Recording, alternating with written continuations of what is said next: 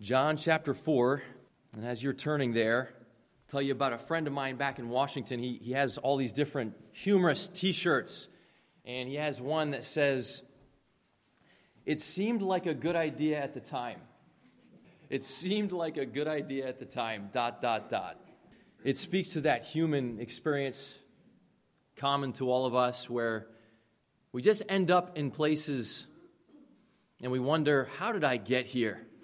And we know deep down we got there because we wanted to get there in some sense. We, we had desires, we had cravings, and we followed those desires and cravings, and then we end up somewhere. And, and often we end up in places, we end up in circumstances, we end up in relationships or out of relationships, we end up in jobs or out of jobs, we end up stuck in, in bad habits, maybe addictions of one kind or another. And we don't want to be there. And we ask the question, how did I get here? I think of the, the common addictions, things that we feel ashamed of, embarrassed by, areas of enslavement, the well known, obvious ones, things like alcohol addiction or, or drug addiction, sex addiction, and then there are the less obvious forms of addiction, many of them. Addicted to control, we're addicted to the approval of other people addicted to things like food, right? And we, and we feel embarrassed and we feel stuck and we feel, in a sense, overpowered by these cravings and these desires. And we ask ourselves, how did I end up here? And in John chapter 4, we have this story, a familiar story about Jesus' encounter with the woman at the well. And she was someone who was asking herself, How did I end up here? And what we'll see as we look at this story together is we'll see that while we do not want to end up in those places, we do end up in those places. And while that seems to us discouraging or humiliating, in reality, that's where God meets us most profoundly, most deeply. That's where He ministers His grace to us in the most impactful and revolutionary ways in our lives.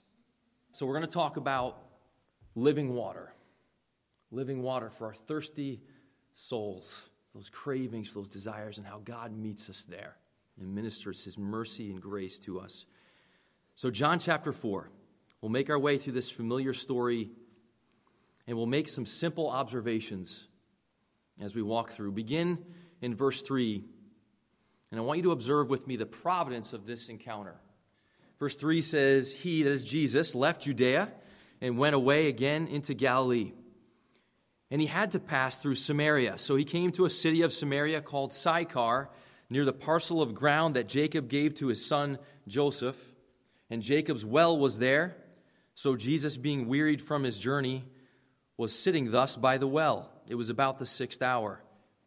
There came a woman of Samaria to draw water. Why don't you stop there? It says Jesus was heading to Galilee, had his disciples with him. And it says in verse 4, and you can just fly right by this, but I want you to pause and think about this with me. It says, He had to pass through Samaria. One translation would be, It was necessary for him to pass through Samaria, which means this was not an accident. This was by design. If Jesus and his disciples would have left five to ten minutes earlier, or five to ten minutes later, they would not have encountered this woman, but this was providence. This was the plan. They had to go through Samaria. Jesus had to talk with this woman. The Jewish people, when they were traveling, would often avoid Samaria. It was known as a, an area where there were people who were outcast, kind of mixed breeds, the Samaritans were, and so the Jews would purposefully avoid them. But Jesus says, No, we're, we're going there. We're going there. Have someone very important to talk with there. It's that idea of providence. You hear the expression, you know, nothing happens by accident. Everything that occurs in this life, in one way or another, is a part of God's providential plan. And this is included. And, and we could even say, I think we could be even on, on solid ground to say, we are here this morning by that same providence. That God has us here today by that same providence to approach us, to minister to us. Notice next with me the exposure of this situation. So it says, the end of verse 7 Jesus said to her, Give me a drink. For his disciples had gone away into the city to buy food. Therefore, the Samaritan woman said to him, How is it that you, being a Jew, ask me for a drink since I am a Samaritan woman? For Jews have no dealings with Samaritans. Jesus answered and said to her, If you knew the gift of God and who it is who says to you, Give me a drink, you would have asked him, and he would have given you living, living water. She said to him, Sir, you have nothing to draw with, and the well is deep. Where then do you get that living water? You're not greater than our father Jacob, are you, who gave us the well and drank of it himself and his sons and his cattle? Jesus answered and said to her, Everyone who drinks of this water will thirst again, but whoever drinks of the water that I will give him shall never thirst. But the water that I will give him will become in him a well of water springing up to eternal life. The woman said to him, Sir, give me this water so that I will not be thirsty, nor come all the way here to draw. He said to her, Go, call your husband and come here. The woman answered and said, I have no husband. Jesus said to her, You have correctly said, I have no husband for you have had five husbands, and the one whom you now have is not your husband. This you have said truly. There's exposure here. First of all, there's exposure regarding the thirst of the body. She went to that well, the Samaritan woman went to that well because she needed water. We all need water. Without water, we don't get to live, right? So she is a necessity. She went to get water, and it was uh, it was hard work. There's a, there's a series out, it's been out, I think, for a year or so, maybe a few years, called The Chosen. Maybe some of you have seen that.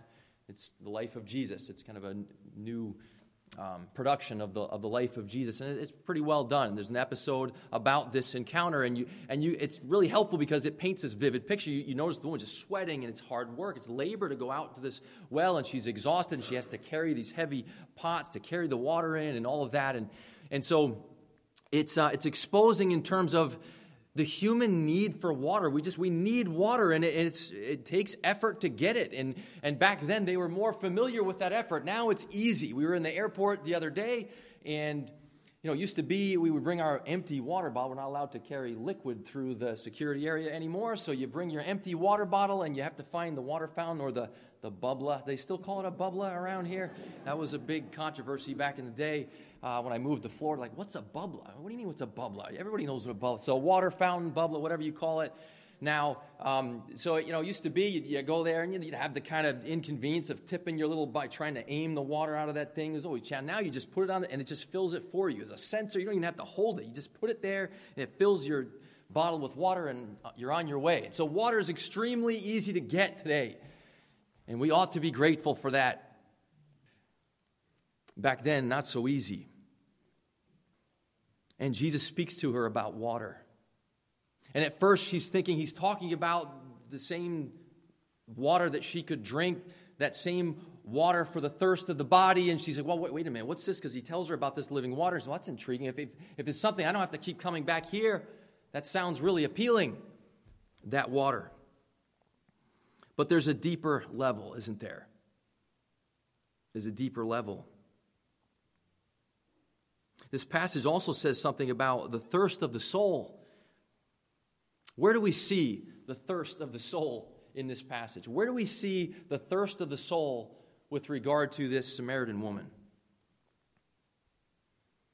We see it when Jesus asks her a question, a probing question. He says, oh, really, it's a I should say it's a statement. Go call your husband and come here. Go call your husband. Jesus created this woman. He's the creator, right? Father, Son, Holy Spirit created the, the universe, the world we live in, and each individual, including this Samaritan, He created her. He knew her. He knew everything about her. So he says, Go call your husband, knowing full well that she was on relationship number six. Do you think when she was a teenager, do you think she said, you know what? What I really want to do is I want to have five failed marriages. I'm looking forward to that. That's, you know, when, when I grow up, I want to be that person. You think she said that? No. It's that idea we talked about earlier. How, how did I get here? It was the thirst, it was the craving, it was desire. It seemed like a good idea at the time. Seemed like it would be fulfilling. Seemed like it would be fun. Seemed like it would be satisfying. And then on to the next quest for fulfillment, right? It's, it's common to all of us. No one says, you know, when I grow up, I want to be a hypochondriac. COVID's helping. We're all hypochondriacs now, certifiable. Thank you, COVID, for that, for a bunch of other things. When I grow up, I want to be, a, I want to be an uptight, self righteous jerk. That's what I want to be when I grow up. When I grow up, I want to be an alcoholic. When I grow up, I want to be a sex addict. Nobody says that. Nobody says that.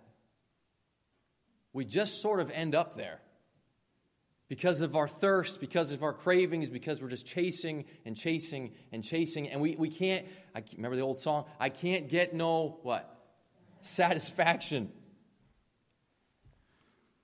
Jesus is putting his finger on that, on that profoundly human problem. And not to shame her, not to rub her nose in it, but as a mercy to her, invites her to accept exposure to consider her need. Jesus loves her. Jesus is endeavoring to rescue her. Jeremiah 2 was read earlier, section where it says, My people have committed two evils. They have departed from me, or they have abandoned me, the fountain of living water, to form for themselves cisterns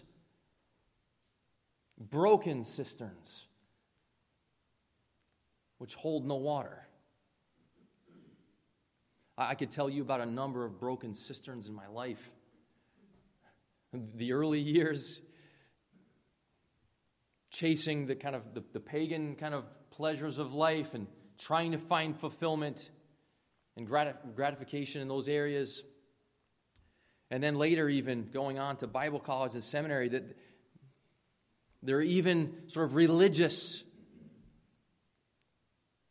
idols, religious cisterns to which we turn and say, well, this is, this is how now I can control my life and I can create a life for myself with, with all the amenities that I want. And I've got now God in my corner to help me create that sort of perfect life. And so we chase and we chase, and, and, and whichever direction it's like inevitable we, we end up at this place where we're still just thirsty. We get little taste, maybe, but we're just still thirsty. We're, we're just not satisfied. And, and we have this loving God who, through circumstances, through biblical teaching, through relationships, exposes us. and says, Where are you thirsty? loving God.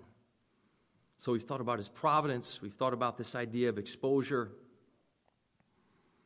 We've reflected on Jeremiah 2 again, that it's really this, this vertical reality that begins with this problem we have with God, and thankfully the solution also comes from that same God. So now we, we want to talk about grace. Let's observe grace in this passage. First of all, we could just say the fact that Jesus planned to go to meet with this woman unqualified for so many reasons. I mean, even it's referenced there in the text, but she says, uh, how, how would you, a Jew, talk with me? And how would you, a man, talk with me? A woman, that just wasn't done back then.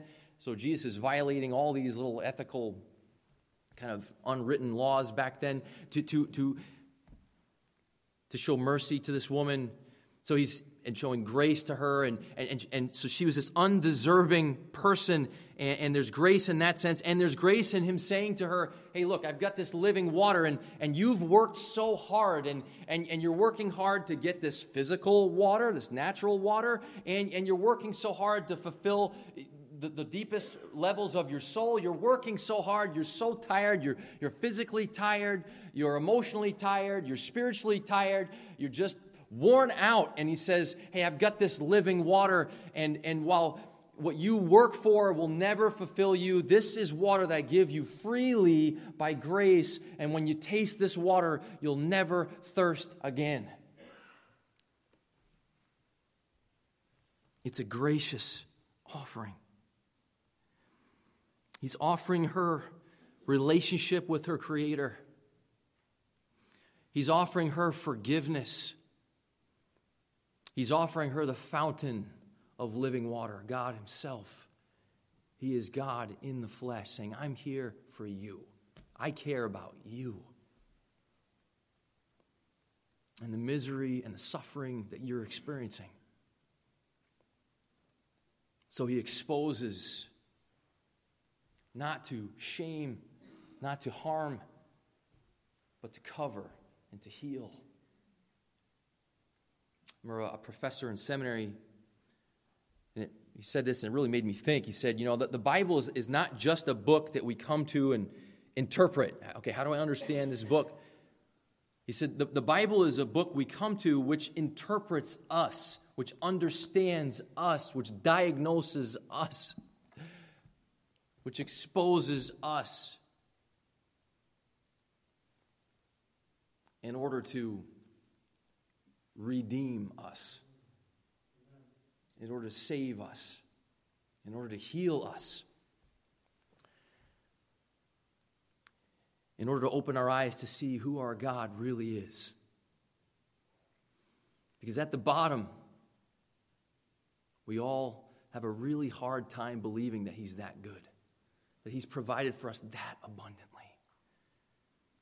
That in Him we have absolutely everything we need. It's the hardest thing to believe. And so we have a God who is committed to persuading us of that. That's exactly what He's doing in the story with this woman at the well, extending grace. And then the last observation we're going to make, let's just read the last section here, or at least one last portion of the story from verse 19 through verse 30. This has to do with worship, kind of the response to grace. So look at verse 19. It says, The woman said to him, Sir, I perceive that you are a prophet. Our fathers worshipped in this mountain, and you people say that in Jerusalem is the place where men ought to worship. Jesus said to her, Woman, believe me, an hour is coming when neither in this mountain nor in Jerusalem will you worship the Father. You worship what you do not know. We worship what we know, for salvation is from the Jews. But an hour is coming, and now is, when the true worshipers will worship the Father in spirit and truth. For such people, the Father seeks to be his worshipers. God is spirit, and those who worship him must worship in spirit and truth. The woman said to him, I know that Messiah is coming, he who is called Christ. When that one comes, he will declare all things to us. Jesus said to her, I who speak to you am he. At this point, his disciples came and they were amazed that he had been speaking with a woman. Yet no one said, What do you seek? or Why do you speak with her? So the woman left her water pot and went into the city and said to the men, Come, see a man who told me all the things that I have done. This is not the Christ, is it? They went out of the city and were coming to him. As a footnote, I'll just say later in the text here, you see that, I mean, she continues to just tell people about Jesus. And, and the idea is hey, come see this guy who told me everything about myself and who will tell you everything about yourself. Now, if you are still awake, which I hope you are, you might think, wait a second. If someone knows everything about me and tells everything about me, even the deepest, darkest stuff, I might not want to encourage other people to go to him. I might want to say, hey, stay away from that guy. he knows everything. It ain't good. He's going to show it all. I'm telling you, it's going to be embarrassing. Like, stay away from him. But she didn't say that. Why? Because she had received grace, right? Because that uncovering, that exposure was healing to her. Remember in the garden, Adam and Eve, they had this problem. They've partaken of the tree, the knowledge of good and evil, and they realize something is not right. And so they manufacture clothing for themselves to cover, to hide. And they run away. And God comes to them to expose hey, where are you? Asking, exposing, probing questions to say, hey, where are you? So that He can provide superior covering. And he'll go on to kill the animal and cover them with skin, say, hey, look, this is a foreshadowing of the greatest possible covering. When Christ comes, and we, we finished singing about it not too long ago, and grants to us his righteousness and covers us in his righteousness. So that we can, so that we can accept that, yeah, it's really a broken mess inside of there. Even when, you know, we can kind of hide it, you know, good church folks like myself, we can hide it externally, but we, we know, man, I'm still enslaved to so many of those desires, still the craving, still the, the harm that I invite into my own life, into the lives of the people closest to me, the people that I harm because of it. I know it, and, and I want to hide it, and, and, and, and God just perpetually invites me, just, hey, just, my covering is sufficient for you. You're righteous in Christ. You're loved in Christ. You're not going to forfeit that status. And, and that's the most amazing reality there is, because that is foreign, that is not natural. That is worthy of worship because what is worthy of worship is that which is amazing, stunning. This is stunning love. And that's why she could say, Hey, come see this guy. It's the Messiah. I think he's here. He told me everything. And he spoke the truth which sets free. And I want you to know the same truth so that you can have that same freedom and healing and hope. So that you too can taste the living water of Christ. She had worked and worked and worked and worked throughout her life. It was her work that had her in that situation of sixth relationship. And Jesus had graciously provided for her and he was helping her understand. So her response was, which is the only fitting response, response was to worship.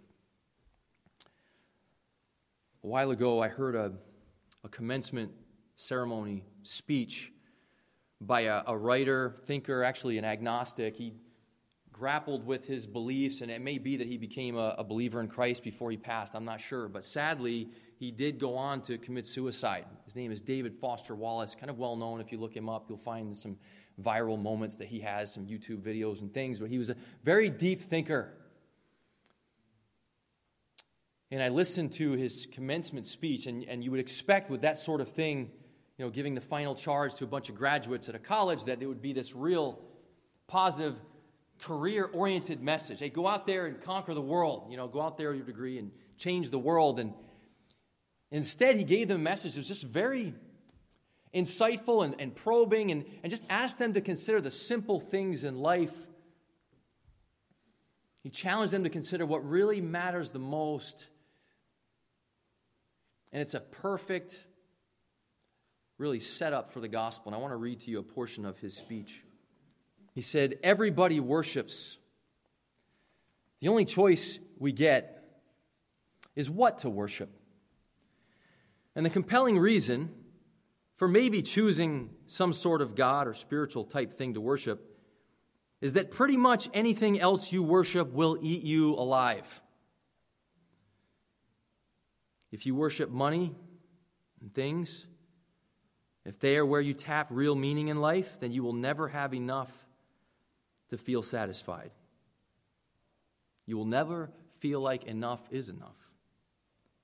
Worship your body and beauty and sexual allure, and you will always feel ugly. And when time and age start showing you, you will die a million deaths before they finally grieve you. Worship power, you will end up feeling weak and afraid. And you will need ever more power over others to numb you to your own fears. Worship your intellect, being seen as smart, and you will end up feeling stupid, a fraud, always on the verge of being found out.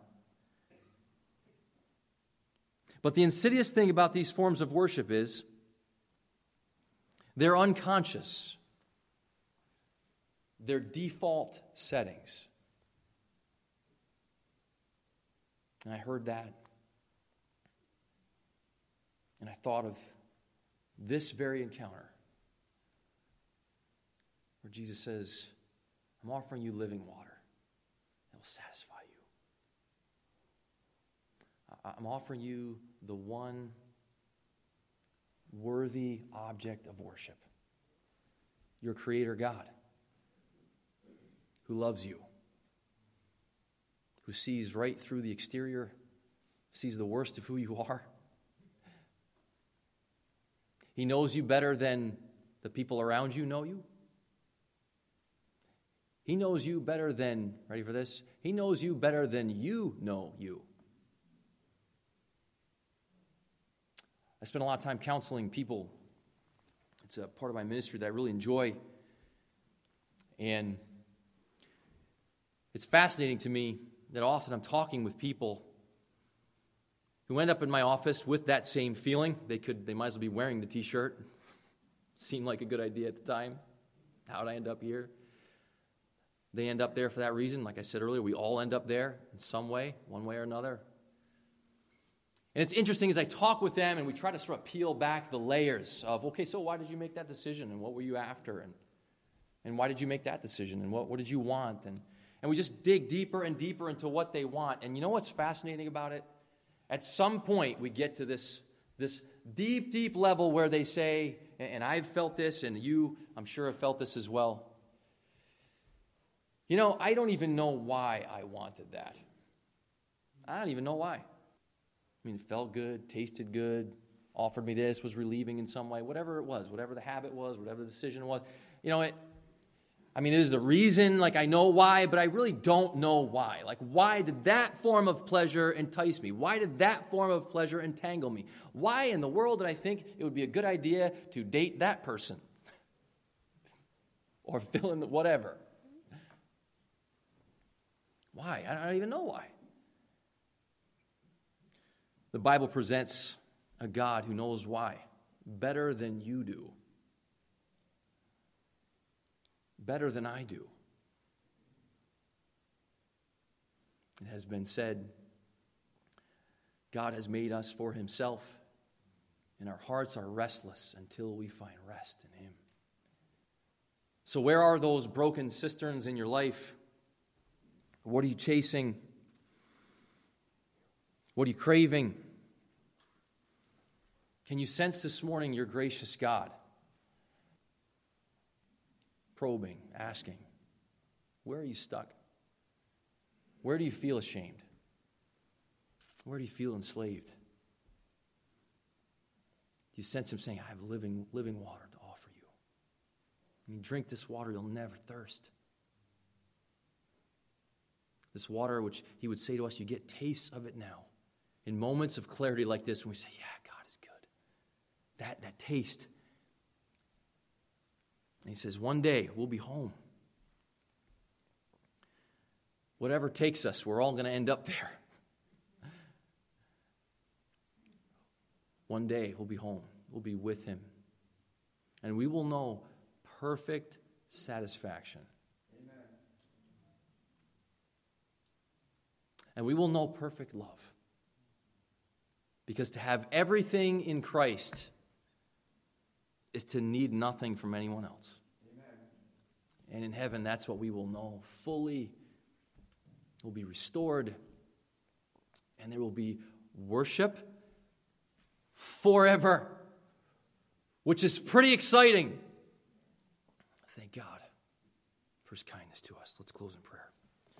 Father, thank you for this story of this woman with whom we can identify, can relate to, who was ashamed, who had been condemned by many, and you providentially, sovereignly, graciously approached her to minister the truth of the gospel, to expose her and to offer her covering, to show her her thirst and to show her your provisions to quench that thirst with your living water.